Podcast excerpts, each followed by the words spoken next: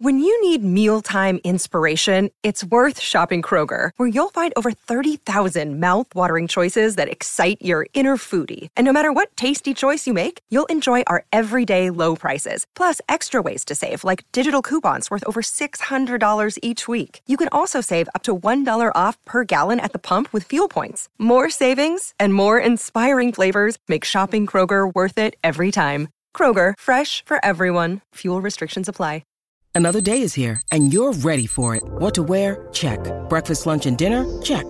Planning for what's next and how to save for it? That's where Bank of America can help.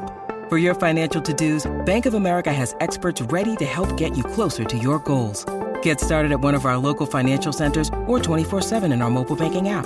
Find a location near you at bankofamerica.com slash talk to us. What would you like the power to do?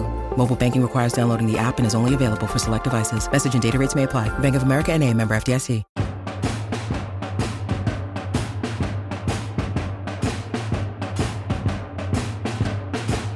Broadcasting from Theriot Studios in Glendale, California, it's time for Epic Real Estate Investing with Matt Theriot.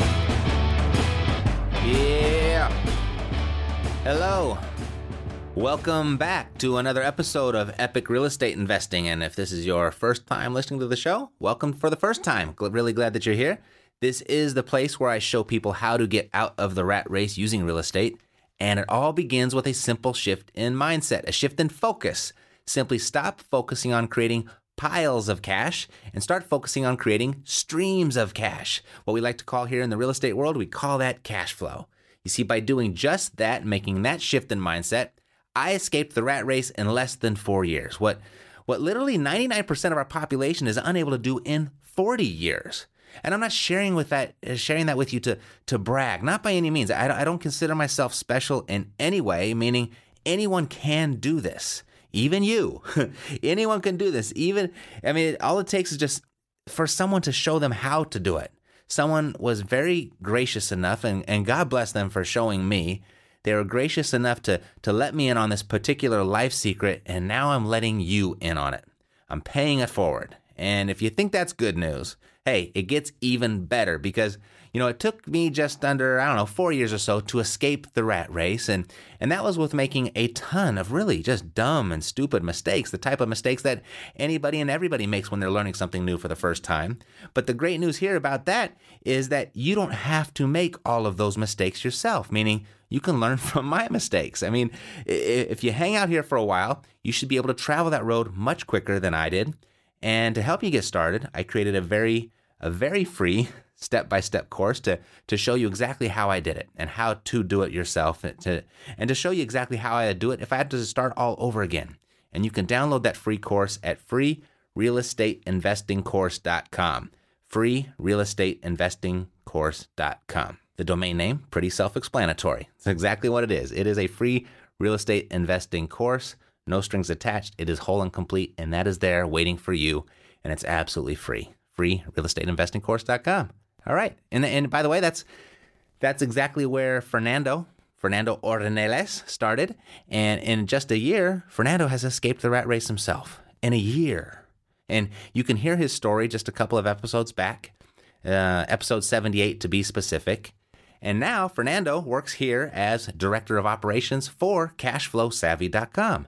And he's helping me help others exit the rat race also by investing in cash flowing property. He's doing an awesome job. And, and I know many of you have had the chance to speak with him since his episode aired on uh, last episode, uh, number 78. And he's enjoyed talking to you all. And if you haven't had a chance to talk to him, um, if you've got downloaded the investor package, return his phone call. Give him a call back. I know he called you.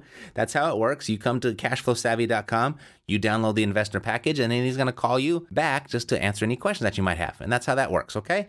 So if you missed that episode, go back and check it out to see what's possible, what's possible in just a year. He's an amazing individual and you know what? He's got a great heart and he's here to help anybody and everybody that wants to do what he did. He's here to help you do it as well. So he's an awesome addition to the team and uh, he loved to talk to you. He loves it.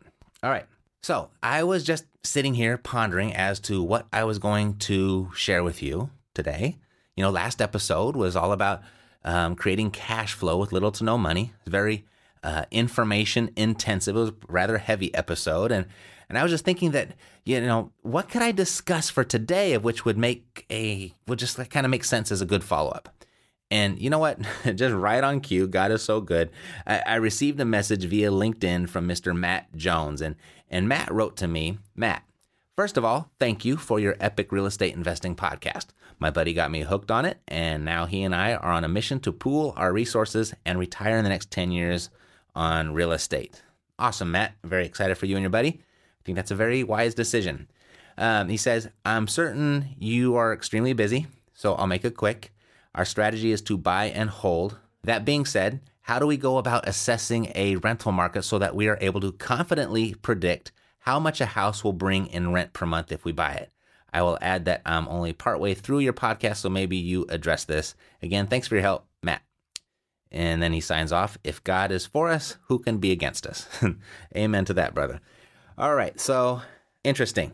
Very good. We have we have covered this uh, generally, and we've covered it from a multi, uh, multiple different directions. But but today, well, let's let's discuss it directly and specifically. Okay.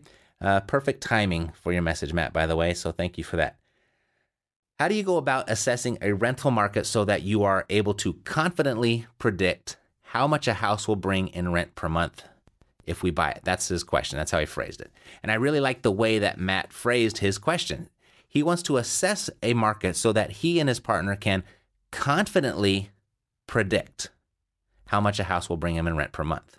The first thing to note there is that it is a prediction. Nobody has a crystal ball. Nobody knows what a specific economy or a specific market is going to do. Nobody knows what's going to happen in the future. Nobody knows what any particular tenant is going to do either. As much as you screen them, as, as many as many background checks as you perform, you really don't know what's going to happen. We don't know. And there's the risk. But the great thing about real estate is that we can manage the risk like no other investment. And a lot of that risk management lies within the assessment of a market, exactly what Matt wants to know how to do. Now, if you go in and Google, say something like uh, best rental markets or top 10 rental markets or best places to buy rental properties or best cash flowing markets, anything like that, type in your, your phrase of choice into to Google and you're going to get a list of properties. You're going to get a lot of options. You're going to get a list of, of someone's opinions, many people's opinions. And, and, there's nothing wrong with that. That's that can make a very good starting point in your search or quest for good cash flowing rental markets. So go ahead and and leverage the efforts of others. That's what's great about real estate is we get to do that. But leverage the efforts of others and use the results of their research and use that as your starting point. But what I want you to do is I want you to keep in mind, and this is very, very important, regardless of whose opinion it is, well, I guess first keep in mind that it is an opinion, nothing else. It is just some person's opinion. But the second thing is, regardless of how good a rental market may be, or someone may say it may be, and it, it really just all comes down to the competency and the dependability of your property manager. That's what really makes a good rental market is your property manager. I mean, you can be in the best rental market with all of the best economic indicators and, and the great price to rent ratios and, and the best tenants, and they've all got jobs, and there's a bunch of people there, and they all rent. You could have all of that in the very best rental market. And if you have a crappy property manager, you're going to get terrible results. Ask me how I know that one. uh, personal experience would be a good, uh, good answer for that question. And also, you can be in a terrible rental market or a, a, market with not the best of economic indicators with a great property manager, and you can get fantastic results. I know that one firsthand also. So, first and foremost, you need a good property manager if you expect your rental properties to perform. Bottom line no ifs, ands, or buts. You need a good property manager. That's the starting point. So, how do you find one of those? How do you find a good property manager? And I get this this question frequently, uh, and, I, and I get this question with regard to all your team members. Like, how do you find a good a good contractor? How do you find a good realtor? How do you find a good property inspector? And how do you find a good property manager?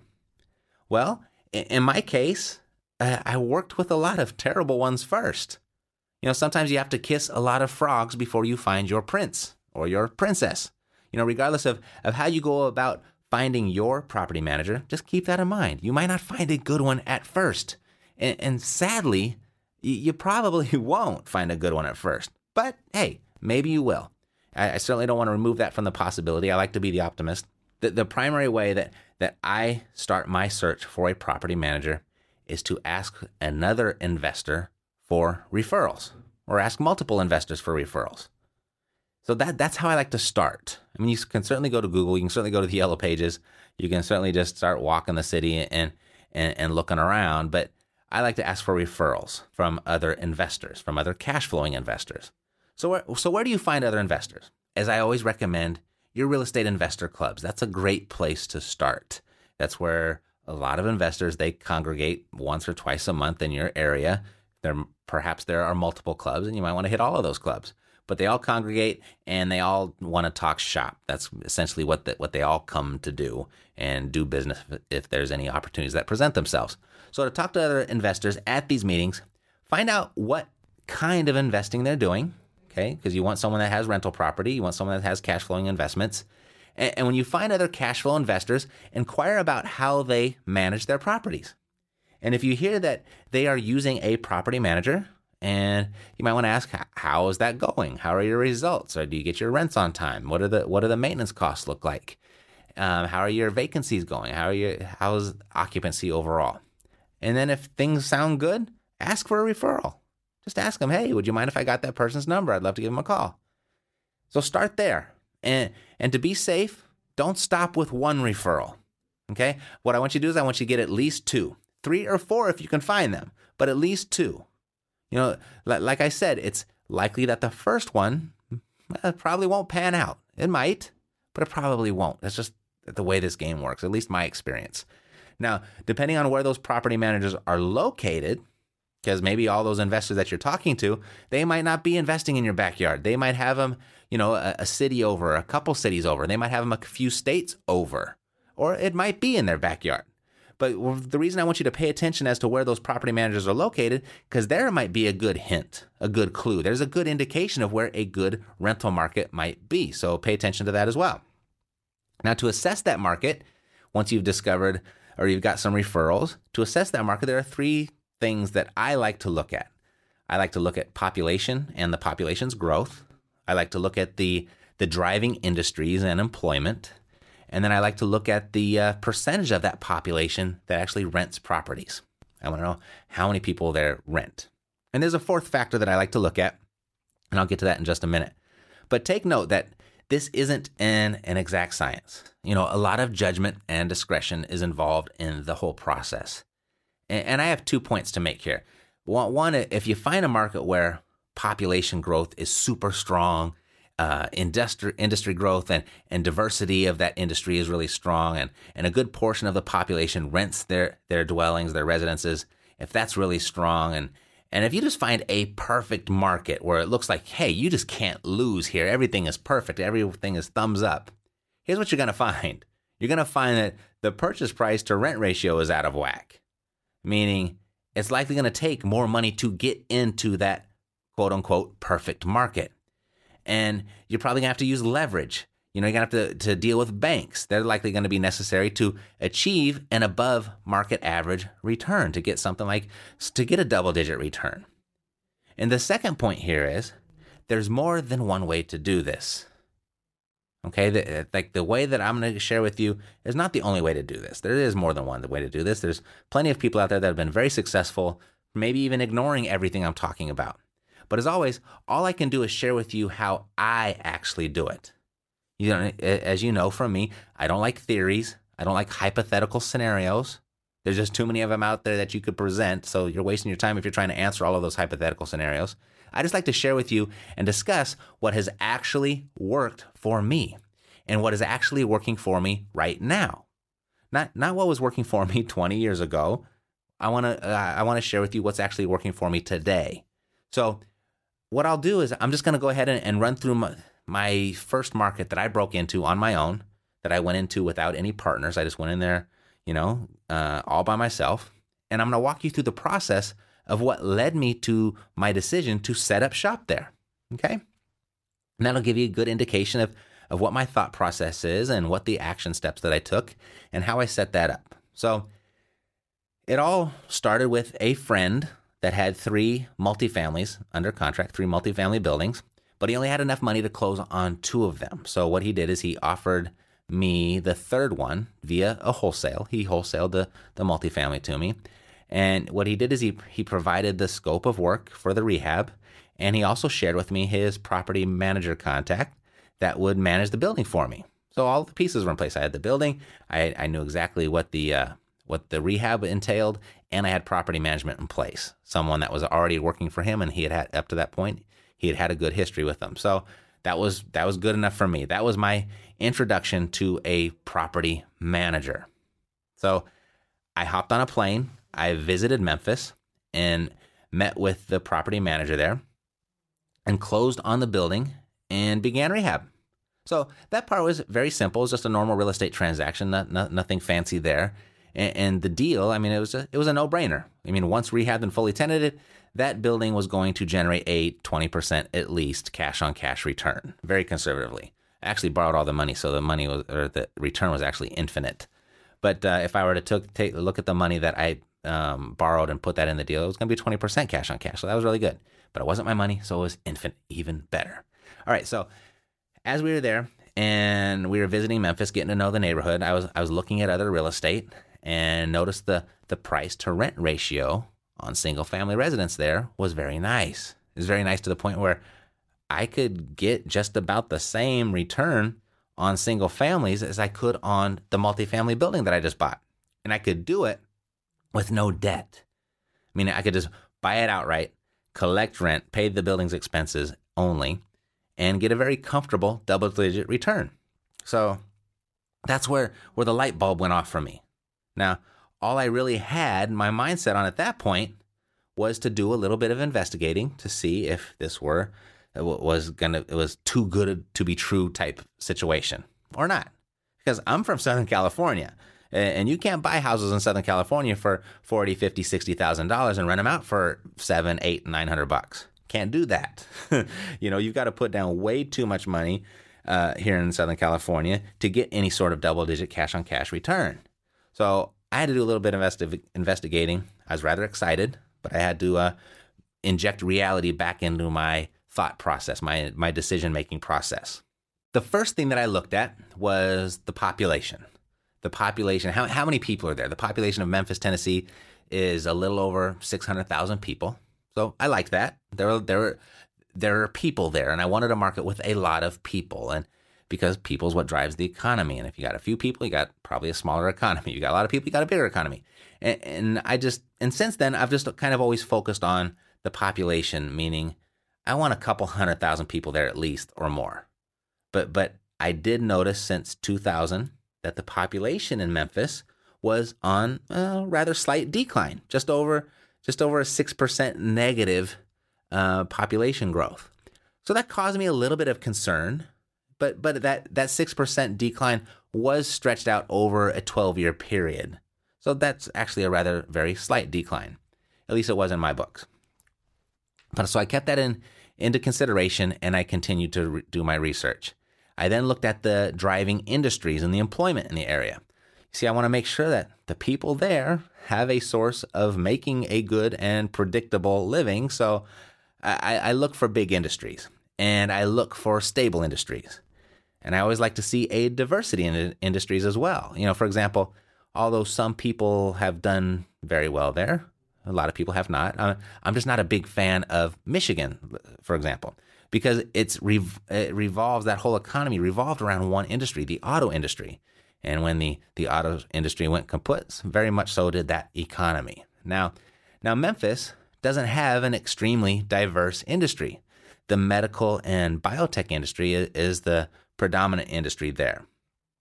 Now, if there were any place that had just one industry, if I were going to invest in any one place that had just one industry, it would be the medical industry uh, of which that that's where I would make an exception to my rule of, of industry diversity. And here's why.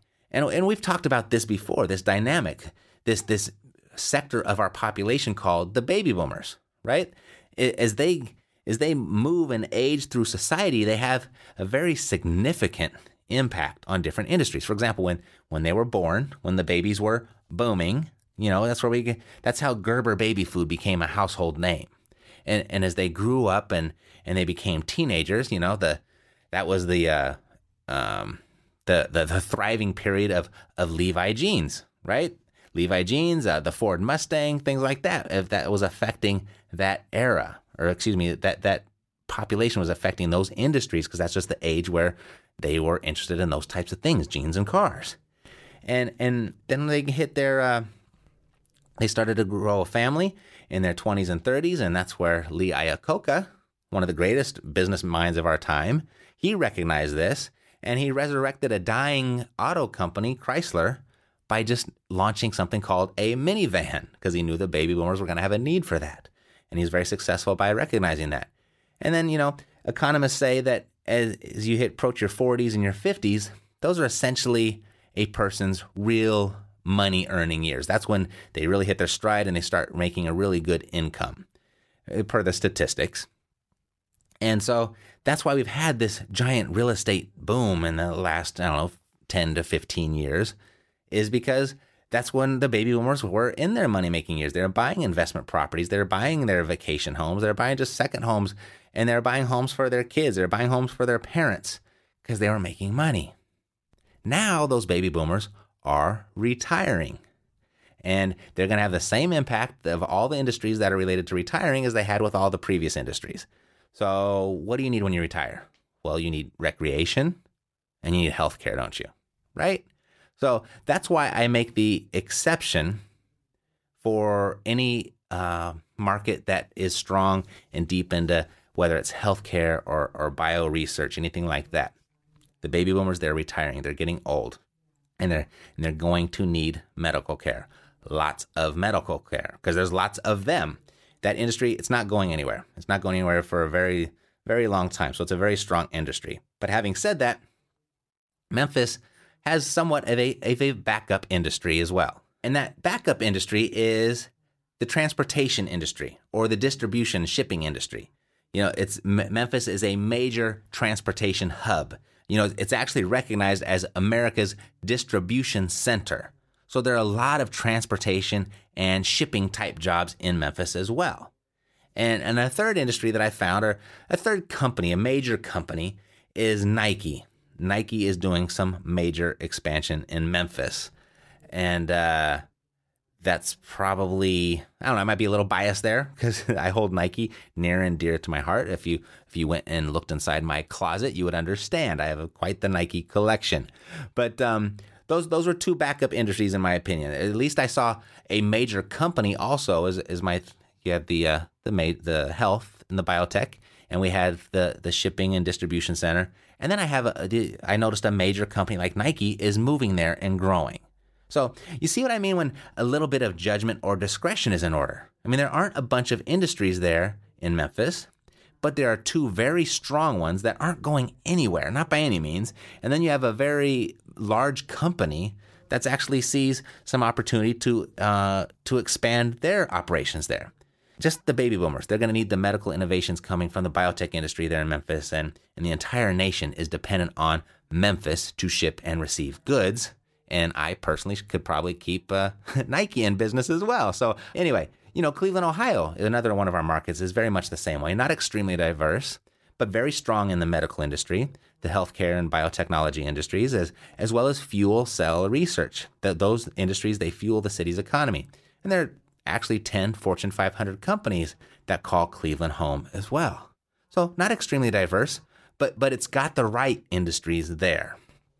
Another example of judgment and discretion is the employment rate in Memphis not very good. Few points above the nation's average, like a nine and a half percent.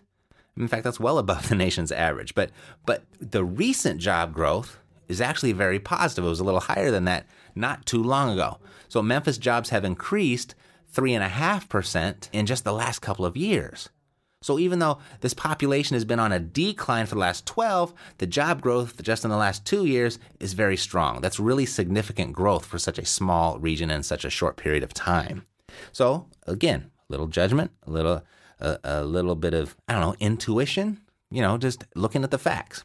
Now, the third thing I like to look at when assessing a market is the percentage of the population that rents. And that's a little different from how most investors look, but I like to see how many renters are actually there. Who are my clients or my tenants and who are they going to be?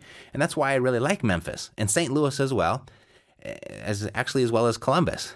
But 51% of the, the Memphis population rents their residence. Over half the population rents. Whether someone says Memphis is a good market or a bad market, it's on the rise, it's on the decline. I mean, you could probably create that story depending on which um, economic indicators you look at. I really like it because one, there's a lot of people there. Two, they have jobs and they're getting more jobs. I mean, jobs are on a significant rise. And, and, half the population there rents their dwellings. The translation is there are a lot of tenants there that can afford to pay their rent. They can afford to pay me. But but first and foremost, what makes it a really good market for me is I began with the referral of one good property manager. And as I got more familiar with the area, more familiar with, with other investors in the area, I got more property manager referrals. Some good, some bad. But after a, a, few years there, now I have three really hot property managers there that, that cause my properties and my clients' properties to perform. First and foremost, I got good property management and I got the, the economic indicators there to, to back everything up. So that was my that was my thought process when I chose Memphis. But the straw that broke the camel's back, and this is what had me go all in. I pushed in all my chips, and, and this is the fourth thing that I actually like to look at, is what the city is doing. How is the city contributing to its own growth? And to get to the nitty gritty right there, sometimes you got to visit. I highly recommend it. You've got to visit. You've got to ask questions. And we ask questions of a lot of people. We ask questions, of course, of our property manager and our realtors, but we ask property managers of the cab driver, of the waitress that served our food, of the, the, the clerk that checked us into the hotel. And we ask questions like, what's the city doing? How long have you been here? What things are you noticing? Is it growing? Is it decreasing? What's happening here? So you've got to ask questions and you have to do your own little research. You have to look around for yourself. And after doing that, I noticed how much money Memphis was pumping into the city's development, its own development, in the interest of attracting tourists. You know, they built the, the FedEx Forum right there in the middle of downtown. Very popular. The Memphis Grizzlies are, are staples there. It's a regular attraction. Um, they've developed the, the riverfront there with all kinds of attractions and new housing, and they're continuing to do that. They're going to build the, the biggest Bass Pro Shop in this giant pyramid there. Um, they're tearing down the old prison looking government housing projects and replacing them with new single family housings that, that, that blend nicely into the landscape to make the city look nicer. I mean, in a nutshell, it's obvious the city is pumping a serious amount of money into city improvements. I mean, you can actually see many projects right there in progress right now. You can see the stuff under construction. You can see it with your own eyes. And, and that's something you just might not be able to get a good feel for over the internet. Those are all the reasons. That's that's why I chose Memphis as one of my markets. All of the above.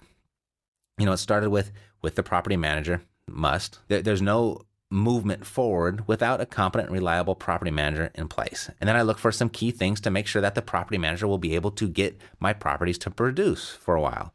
You know, one, the population, two, the industries and employment, three, the percentage of population that rents, and four, the city development. And I found all those things in my other markets too, in Cleveland, in St. Louis, and Columbus, Kansas City, Cincinnati. And, and I'm looking for more markets right now. You know, for example, just today, as I was going through my emails, I got a message from a podcast listener, Nick, Nick from Oklahoma. And Nick wrote to me, he says, Matt, I am looking at your Epic Wholesalers website and wondering why you are not considering properties in Oklahoma City. The market is great with very low unemployment, low vacancy, and great rental returns. I currently work this market and would like to find out if you'd be interested in expanding into this market. Best, Nick. So I just got that email today. And I've actually been thinking a little bit about Oklahoma City. He, Nick is not the first person that's brought that area to my attention. And, and, and first of all, thank you very much, Nick. What I like, what you could learn right here from Nick is Nick has taken initiative. He is exercising his resourcefulness, and he has sent me an email giving me three good little market indicators that this could be a possibility. And he's asked me to expand there to his market. I love it. Awesome, Nick. No doubt that you you are successful in your area. If you just had if you just sent that email to me, I believe it. So what I did after I got that email, I quickly went to my favorite resources. I go to citydata.com. That's city-data.com. And I went to bestplaces.net and I went to hotpads.com. Those are my three little quick research uh, resources where I do some research. And I did a couple quick Google searches. I confirmed the population. There's almost 600,000 people there in Oklahoma City, very similar to Memphis. There are four Fortune 500 companies right there in the middle of the city. The unemployment rate in Oklahoma City is 4.8%. That's very low. That's like half of what the national average is. And the recent job growth is very positive. It's on the rise. So that's very reassuring. And then uh, Oklahoma City also has a lower percentage of renters, though. So the, only 30% of the proper or the population rents. It's a little that's a lot lower than my other markets. But like I mentioned, judgment and some intuition, uh, some discretion, you got to exercise all of those. You know, a lower percentage of renters is something for me to consider, but there's a much higher employment rate. So to me, it, it's definitely worth a look. Those things kind of balance each other out. And, and I've been thinking about this market anyway. So here's how I responded to Nick. Hi, Nick. The only reason that we're not in the area is because we haven't had the chance to build our teams there yet. I don't have a property manager there yet, right? I don't have a property manager. That's why I'm not there yet. And so I continued to write, I would be very open to expanding our operation to Oklahoma at the top of the year we have quite a bit of money to deploy the first quarter. I've got a lot of investors in my pool ready to buy property, so we're looking for some more markets. So I let him know that. So I, I, asked him if you can refer me to three to four property managers that would manage the type of properties of which you're referring, the ones that he says are good ones. I'm going to get someone on it right away. And I let him know that. I'll get someone on it ASAP. Thanks, Matt. I share that with you because that's how it starts. That's exactly what it looks like from the inception. I didn't pick Oklahoma. I'd been thinking about it, but I didn't pick it. But someone from Oklahoma shared some really good information with me, at least enough to catch my attention. And, and my first response is all about the team, the property manager to be specific. And Nick replied, and he's obviously been listening to the podcast and he's done his homework. And Nick replies, I will ask around to other investors and see who they recommend. I will go to the to RIA meetings in January and ask for referrals, and I'll get back to you when I have more information. Awesome. Perfect. Absolutely perfect uh, how this should happen. So there you go. And by the way, this is exactly how I did it before I had a podcast. In case you were thinking, yeah, but you have a podcast that reaches thousands of people. Well, sure, I do. and that does make it a little easier. It's very it's very much easier now but it got easier before I even had the podcast. I haven't, even though I have the podcast now, I haven't changed one thing about my process. And that's how it's going to be for all of you as well, just getting started, or for those of you that are restarting. You're going to go through two phases of your real estate investing career. And the, the phases are going to look like this. First phase is you're going to be out there proactively searching for business. You're going to be looking for business. You're generating leads. You're, you're looking for deals. You got to be very active on that. And you, you, you got to be proactive on that. And you're going to be very proactive in building your teams. You're going to be very proactive in expanding your markets or territories. And the more you do that, and the quicker you do that, th- that business will gradually start looking for you. You're going to start making this transition into the second phase. That business is going to come to you. Those deals are going to come to you. The leads are going to come to you. Business will actually come to you. New team members are going to find you. They're going to seek you out because they heard about what you're doing and they want to work with you and, and new markets and new opportunities are going to come knocking. I mean, whether you have a podcast or not, or a blog or not, or a TV show or not, or if, if you're on the speaking tour or not. I say all of that because all of this happened to me before I had any of those things. And I say all of that to remove your excuses. You know, because you can make excuses or you can make money, but you can't do both. That's how the saying goes. So I want to remove all of those excuses. And I just want you to understand that this takes effort, it takes it takes work, and that's how it happens in the beginning. And I haven't really changed my process. There's some different dynamics that make my business a little bit easier now, but only because I've been doing this for a while now. So I just, I just want to let you in on that and look at you look at the inside of how I pick a market. And it all starts with a property manager. It starts with the referral of a good property manager because if I don't have the property manager, it doesn't matter how good that market is, it's not going to be a good experience for me. That property or the properties are not going to produce. So it starts with a good property manager. Then start looking at the economic indicators. And there's certainly more of those to look at than I look at, but I just kind of shared with you the, the ones on the surface that I like to look at. I like to look at the population and its growth. I like to look at the industries and, and uh, the employment. Then I like to look at the percentage of the population that rents. And then I like to look and see if, if the city is doing anything to develop itself. And that's what I look for. And that's exactly how I believe it should be done. That's exactly how it's working for me today. So there you go. Okay? That's it for today. Until next time, to your success, I'm Matt Theriault, living the dream. You've been listening to Epic Real Estate Investing, the world's foremost authority on separating the facts from the BS in real estate investing education. If you enjoyed the show, please take a minute to visit iTunes and share your thoughts. Thanks for listening. We'll see you next time here at Epic Real Estate Investing with Matt Theriault.